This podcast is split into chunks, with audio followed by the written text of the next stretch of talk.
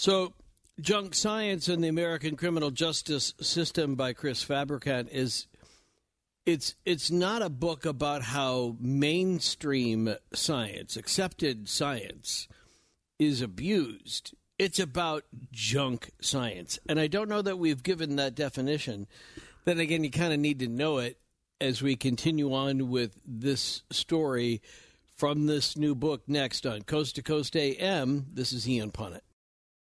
Uh, so, if you were listening last night, you heard that great interview with uh, JY of Styx. He was so fun. You know, it's hard to think he's 75 years old. For that matter, he's not even the oldest guy in the band, or used to be anyway. Uh, and if uh, you want to hear that, you can always become a Coast Insider at coast to coast AM dot com. And this is the kind of show you're going to want to share too. So we're talking with chris fabricant. We just got up to this idea too that these well-paid celebrity expert witnesses come into a market uh, where there's a, a high-profile trial. It's hard to imagine that they spend as much time to me it's hard to imagine them studying the evidence as much as they're studying the menu, deciding whether or not they're going to have the lobster thermidor. Um, but regardless, these are people who got kind of used to this celebrity lifestyle and seemingly are willing to say just about anything in order to keep this uh, gravy train rolling. Yeah, I mean, that's often true. You know, I mean, it's not true with all junk scientists you know, much of it is in, you know, the way that I define junk science in the book is subjective speculation masquerading as scientific evidence. You know, it sounds right. like science, you know, it looks like science, you know what I mean? And there's lots of scientific jargon being whipped at the juries, you know what I mean? But there's really no research to back it up. It's just somebody's opinion. Right. And the subjectivity is a really important piece of this because with subjectivity comes bias, and, and it's not it's not even conscious bias. Cognitive bias is subconscious. And so often what, you know, we see as humans, what we want to see and what we expect to see. And I'll give you an example. You know, we talked about fingerprints as fingerprints being, you know, much more of a reliable technique than many other forensic techniques, but you can make it pretty junky. And you know, there was a famous misidentification of Brandon Mayfield um, uh, for the, the bombing of the commuter train in Madrid, Spain in 2004, based on a false fingerprint match. And Brandon Mayfield was a mild mannered, I tell the story in the book, he was a mild mannered lawyer in, in Portland, Oregon, who'd never been even out of the country. And what happened was, though, is that um, there were blast caps found at the scene of this um, devastating crime where hundreds of people died and thousands were injured. And they found a latent prints on the plastic bags that um, contained the blast caps. And they weren't very high quality prints. And then um, they were matched to Brandon Mayfield, who had done a stint in the Army, and that's why they had the prints. And he was arrested and held incommunicado for weeks, and he kept insisting that this was not my fingerprint. And so his defense attorneys hired an independent expert to re examine the prints and he concluded that they were Brandon Mayfield's. And so then the court, in an extraordinarily rare move, appointed another expert, another independent expert, highly qualified, and um, to do another analysis. And that expert concluded that it was Brandon Mayfield's print. And it wasn't until the Spanish authorities identified an alternative suspect who was much better fit for this crime and a known terrorist that the FBI admitted that they were wrong and Brandon Mayfield was released. Hmm. And, you know, when the, the aftermath of this was a thunderbolt across the forensic community because fingerprints are thought to be very reliable and unique, you know, that everybody's fingerprints are unique, which is not a scientifically validated fact. And what's more important, fingerprints that we don't know how similar two print, prints are because with latent, you're just talking about smudges at crime scenes. And so Dr. Itiel Dror did a really, really interesting study after this. And what he did is that he took a group of highly qualified forensic experts, uh, latent fingerprint experts, and he gave them casework and asked them to do an evaluation. What was clever is that he didn't tell any of these experts that they were evaluating their own prior casework. Oh, these are prints that they had already come to conclusions on. right. And the only thing that he changed was the irrelevant case information that was included in the case file. Something like Sure. a suspect confessed or there's an eyewitness or something like that. Right, right, right. Three fifths of them, three fifths, changed their original conclusion based on totally irrelevant information that had nothing to do with the fingerprints at all. Right. So that's the power of Yeah. the mind to see Sure. what we want to see. And the reason And that all these are compliance. experts- Right. And a need to want to belong or a need to be to feel right. Right, right. And so they rely on all these other case facts. So, you know, Lowell Levine, when he was examining the injury on Teresa Perone's thigh, you know, I mean, Keith Harward had already been, you know, I mean, he was he was under arrest. He was a known biter. He matched the description. And I'm sure he felt like he was right, you know. And then there was another dentist who backed him up, even after all these, you know, him being originally concluded or excluded from, you know, a, uh, you know, from having made the bite mark. I had forgotten about the Marv Albert case until you mentioned it. Right. Yes. I mean that that's uh, the other dentist in Keith Harward's trial went on to fame and testifying, and there was bite mark evidence in in Marv Albert's case.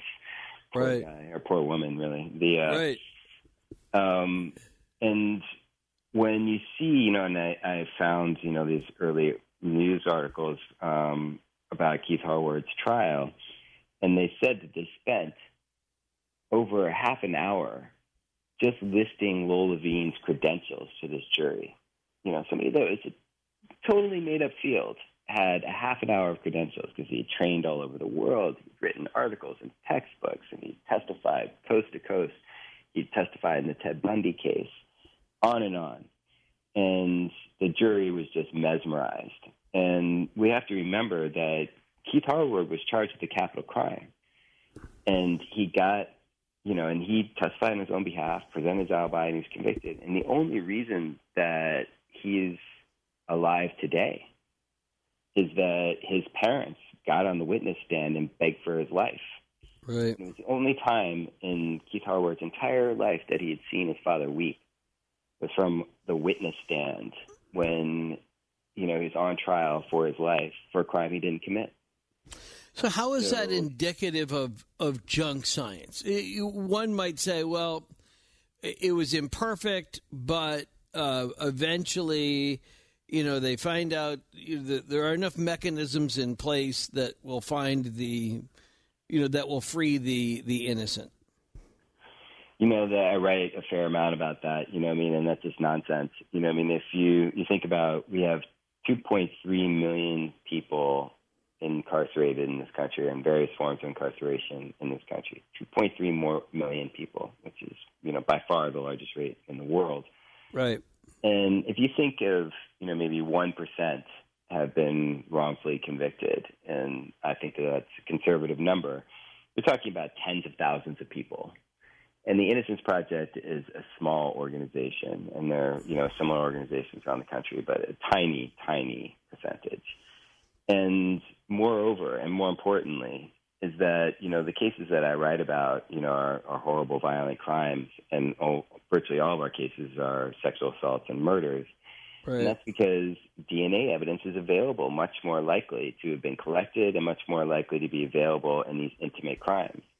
And that's not true with robberies, burglaries, Right. regular street fights. You know, I mean, regular assaults, all kinds of other crimes. So, So- overturning a wrongful conviction is a one in a million shot. You know, I mean, But- it's but nearly impossible. So how is it then, though, to get to the crux of it? And we're only we'll only just do this one story, but how is it that um, forensic odontology is?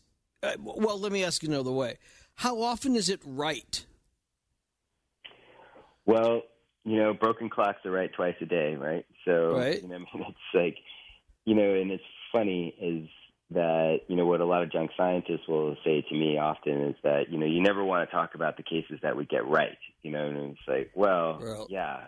Okay, Reporters don't like go and report on planes landing safely at the airport, right? right, we report on plane crashes.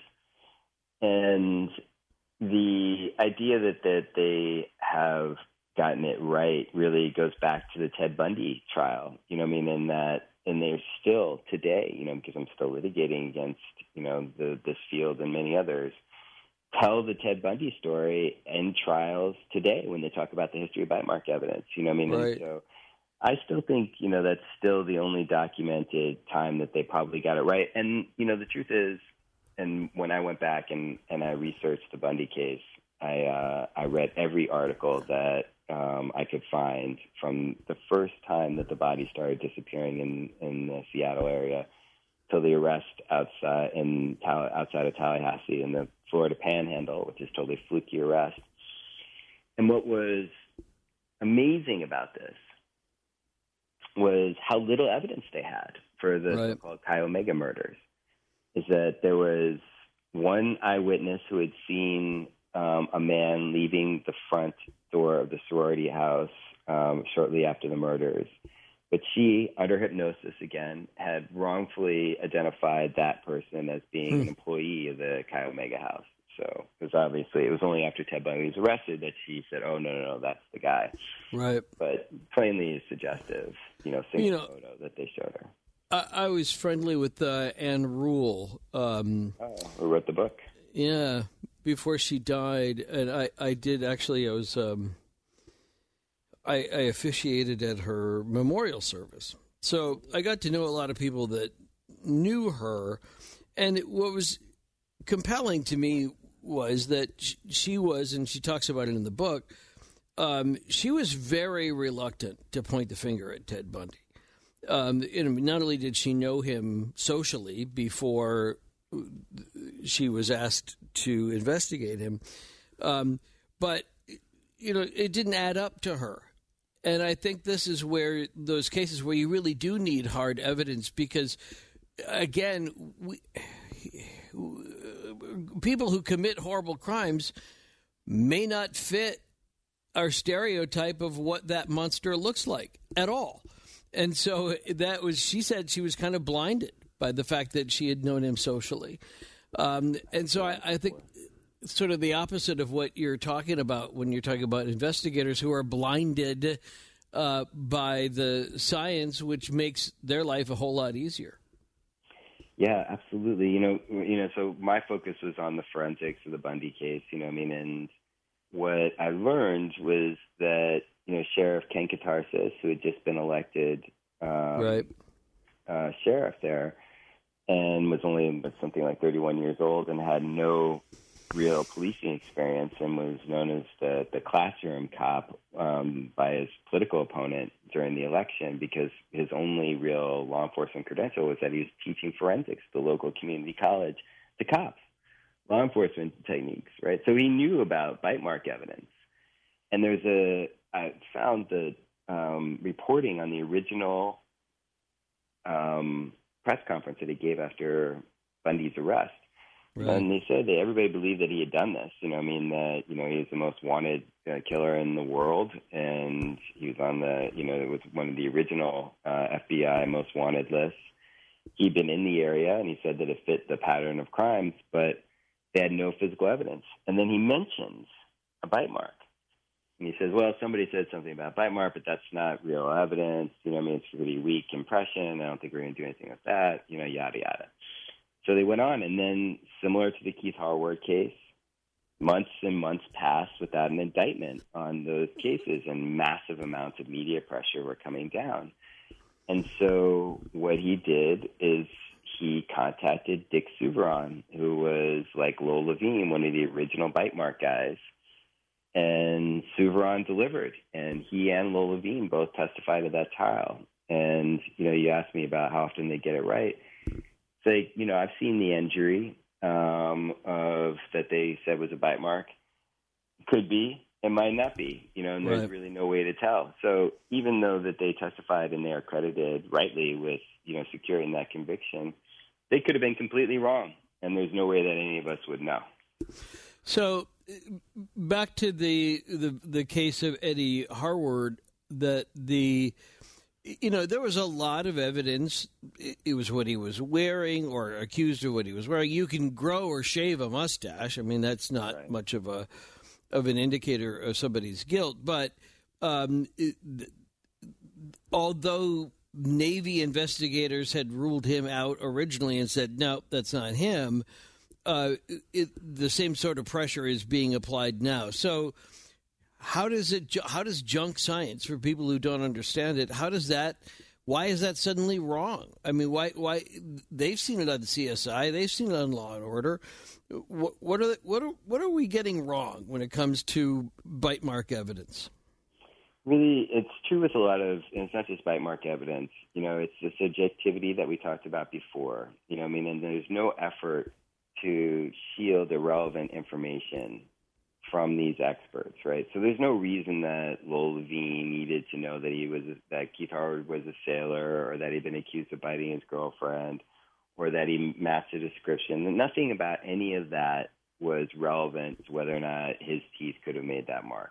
Nothing. Right. zero. Right. And so that's a huge part of the problem.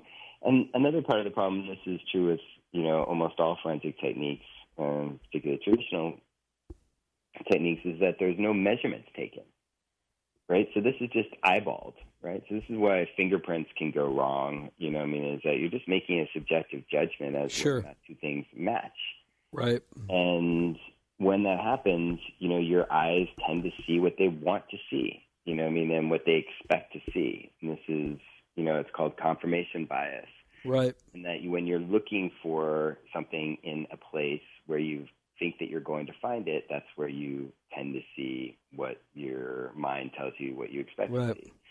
So I don't. I'm not saying that that any of these people are doing anything deliberate. You know, I mean, it's just that they were wrong. They were engaged in junk science, and they, you know, the the beauty and the tragedy of junk science is that you can get it to say whatever you need it to say. You know I mean? And that's why they're very useful prosecution tools. You know what I mean? Is that, you know, they're going to be very, very persuasive.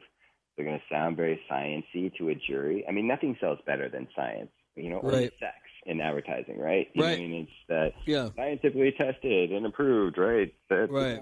You know, twenty scientists say it's all the best. I mean, whatever it is. Right. Yeah. Boner pills on NBC News or whatever. Yeah. Exactly. So these are the forces, you know. I mean, and then I don't know if we want to go forward with Keith Harward's case, but yeah, we do. He was convicted.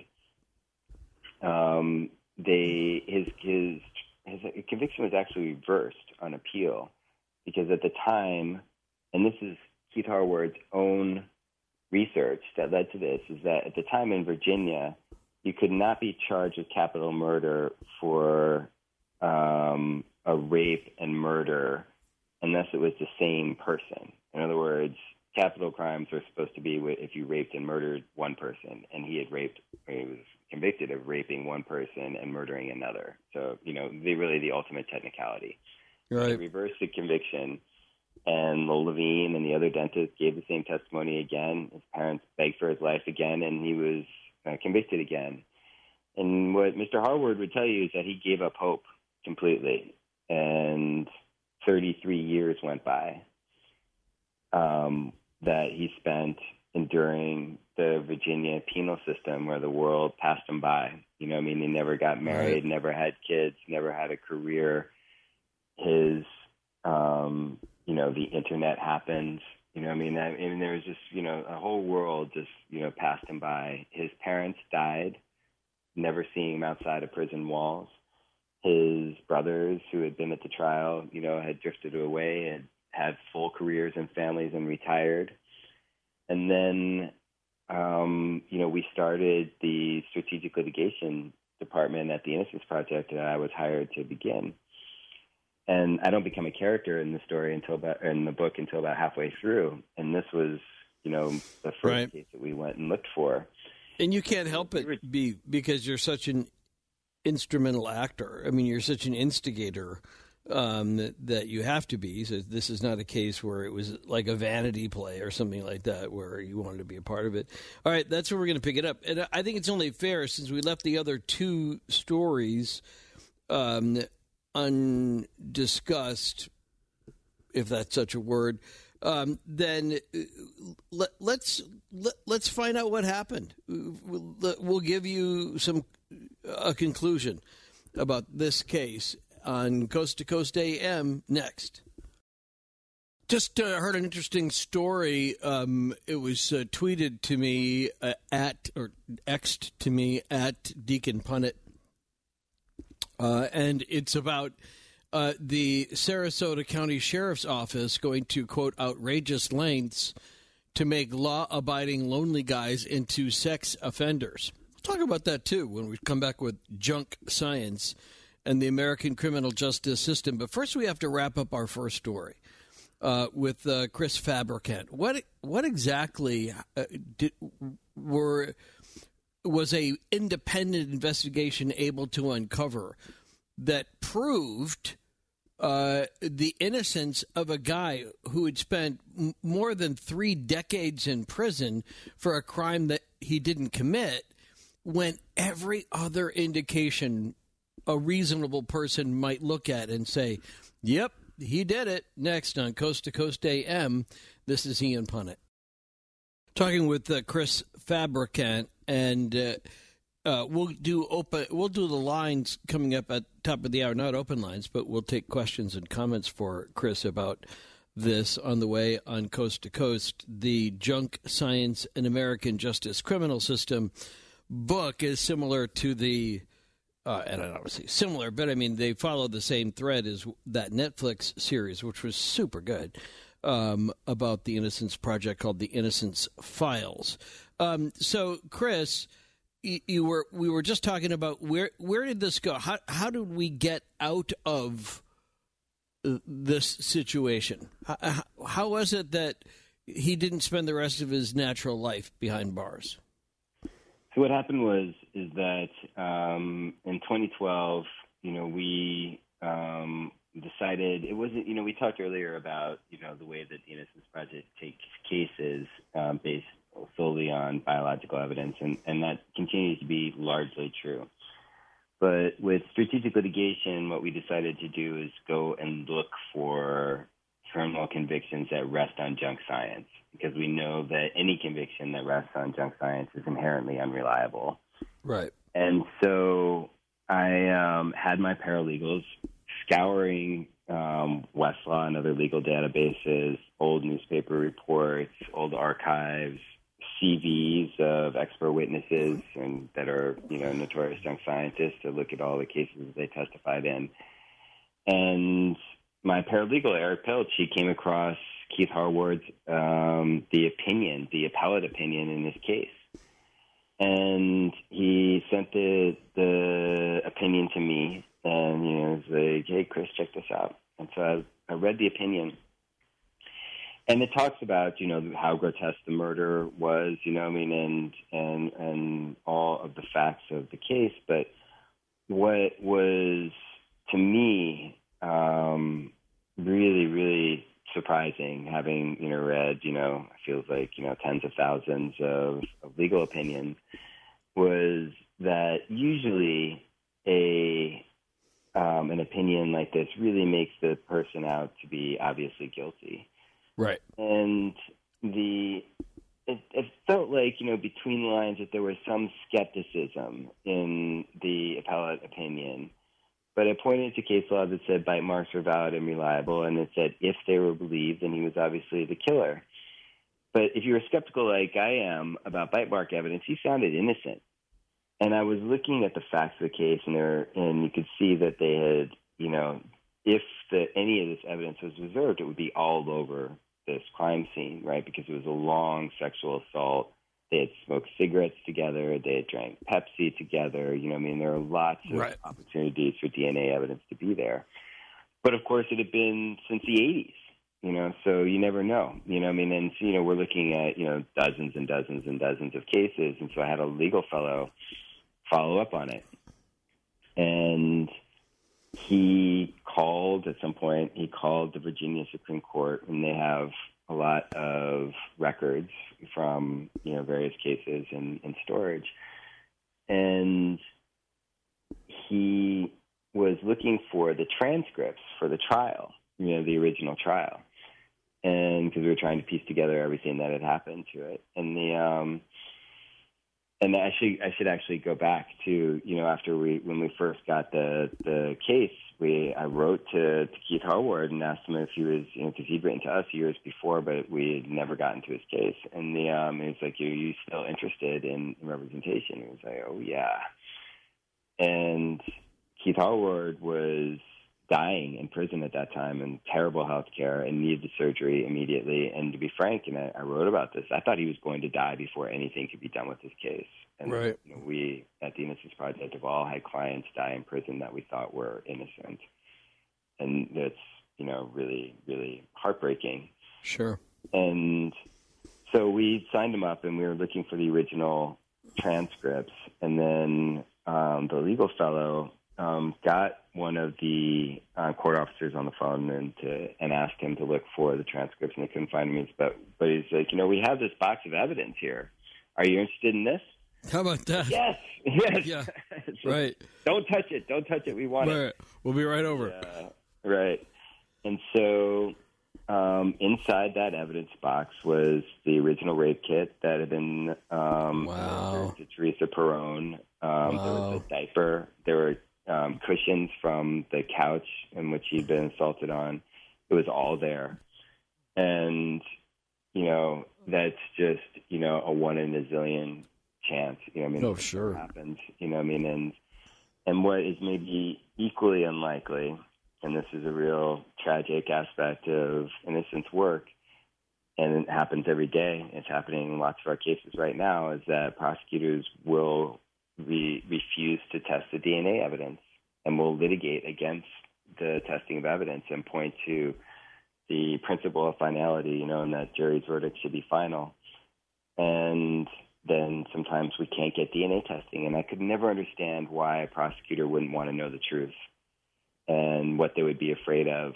And but to their credit, the Virginia, the uh, Newport News district attorney had agreed to have the evidence tested, and we he was immediately Keith Harward was immediately excluded from all of the DNA, and then um, you know, and so we were you know over the moon by that, and then um, they were able to develop full profiles of the DNA. In other words, they weren't partial profiles; they were robust. Sure and that they were consistent. It was the same man's DNA that was on the couch cushion, so it was um, on the diaper that was in the rape kit and in the bedroom. And so his DNA is all over that scene. It, there weren't two people. It wasn't a partial. This was this was as big a bullseye as you could ever hope for.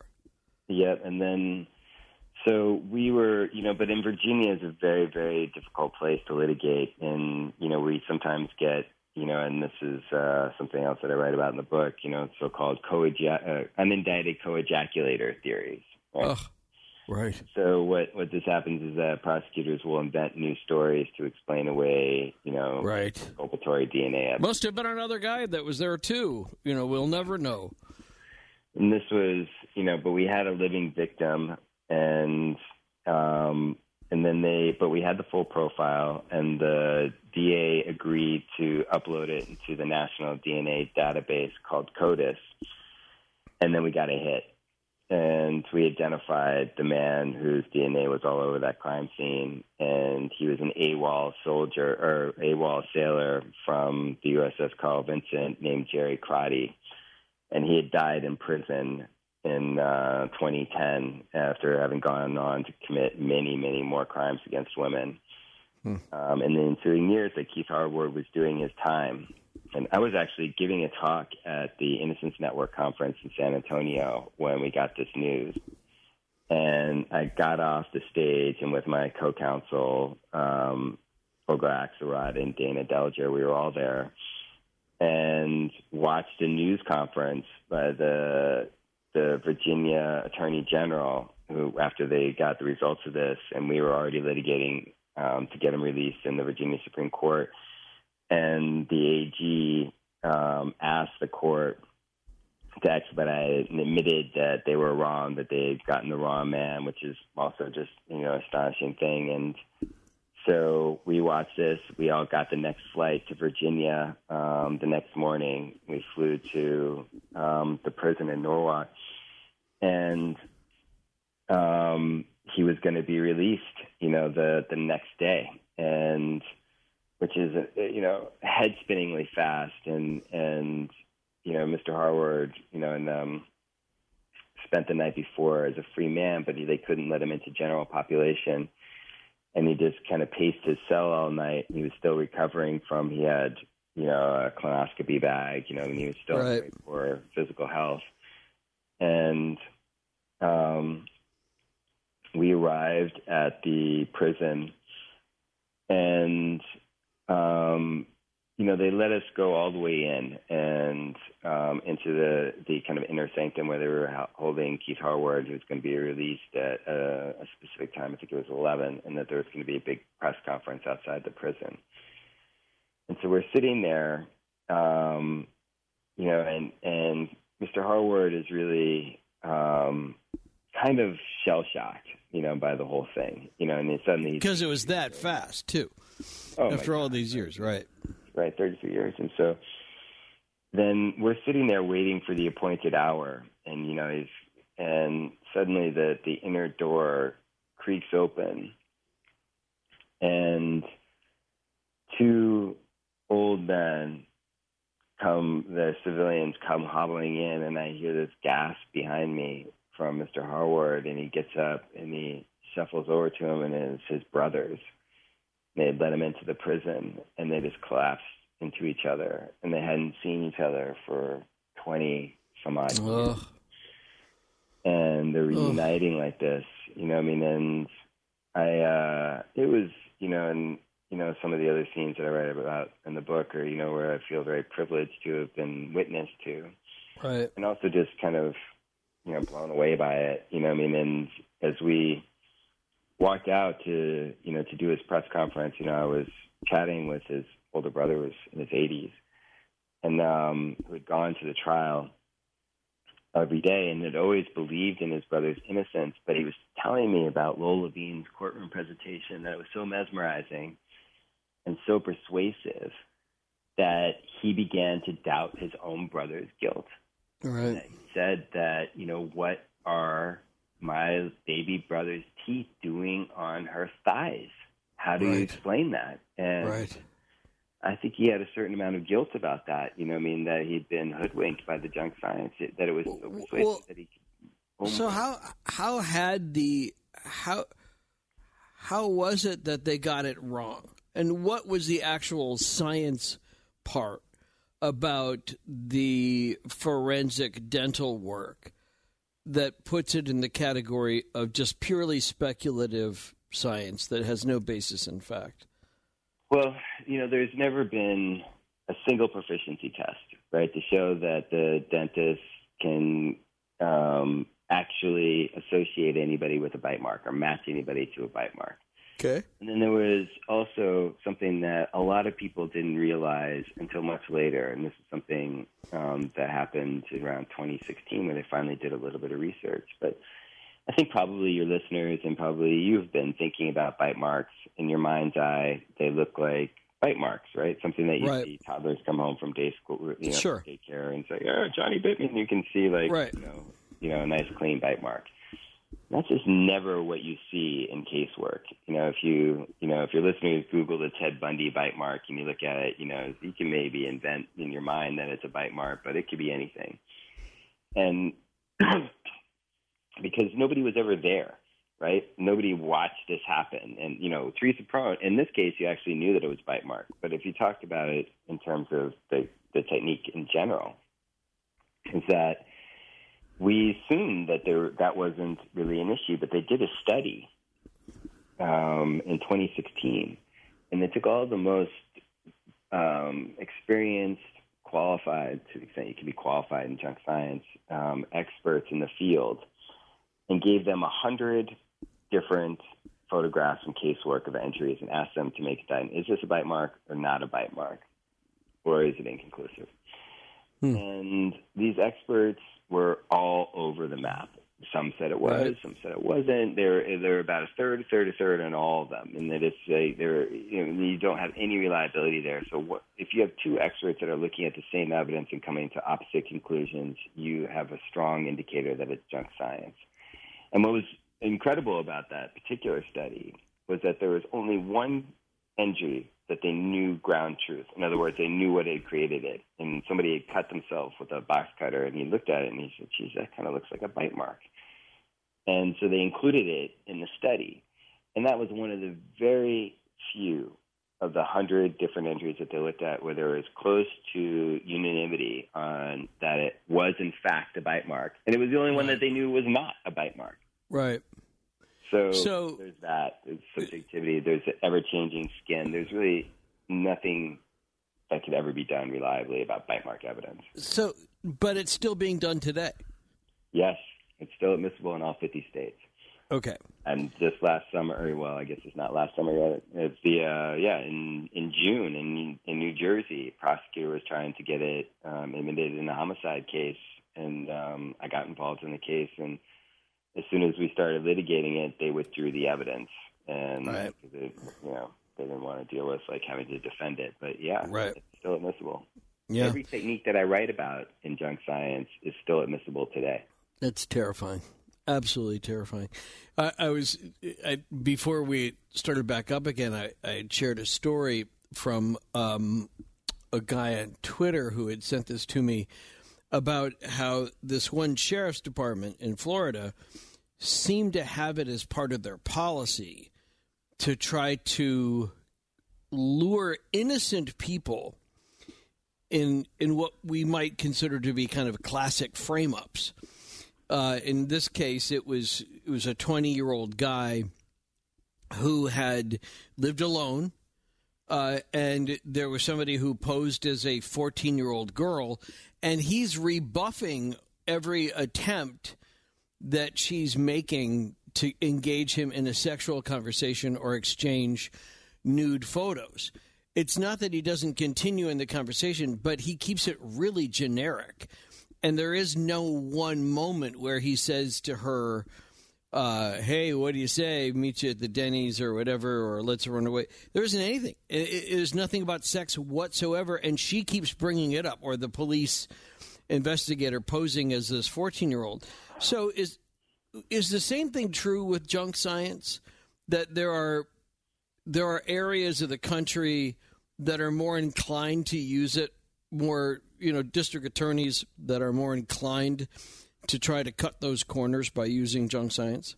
Yes absolutely. You know i mean? And I, you know it's funny is you know the I write about it, you know, in the David Wayne Spence case in Texas is a good example of this. Is that um, is where I argue and uh, as a wrongful execution based on bite mark evidence, and the um, and the prosecutor in that case had prior experience with bite mark evidence, and there was was uh, it had been useful for a homicide prosecution, and he brought in he was brought in specifically to um, work capital cases in Waco where this triple right. homicide had happened, and they had never developed um, any evidence against the suspect Spence, but they believed that he had done this, and the prosecutor asked that the body be checked for bite marks. Had anybody looked at it? And he eyeballed it himself and said, "Hey, there's one." And then they got up some bite mark experts. Sure. Who, uh, made the match, and, and David Wayne Spence was ultimately executed. The what you have with junk science is the you know, and, and this is really also a product of our, our legal system is that prosecutors are ethically obligated to believe in the guilt of the people that they prosecute, right? And the and because all these techniques are admissible, they will use every available weapon that they have to prosecute. And so junk science is used, you know, I mean, and that they it's easy to rationalize because they believe that they're convicting guilty people. Sure. what you're talking about is manufacturing crimes, you know, which is different. What well, it is different, but it goes to show you some departments have a pattern of that, and then once it becomes accepted, they just keep repeating the pattern. Yeah, you're right. And the you know, and this is excellent to paint a bullseye around a target. You know, what I mean, is that right. once you've decided that you know, you know, the other one of the other cases I write about, Eddie Howard, they just decided it was him. They got his dental mold before they even examined the body for bite marks. Hmm. They just said that we're going to find some bite marks in his body, and we're going to match Eddie Lee Howard's teeth to it, and that's going to be it. You know, let's I mean, be ready. yeah. Uh, all right, so we're going to give everybody the phone number so they can join the conversation too with uh, Chris Fabricant, Junk Science, and the American criminal justice system. It's probably not you. It may be a family member, um, but it's it's always good to get a second opinion. Coming up next on Coast to Coast AM, this is Ian Punnett.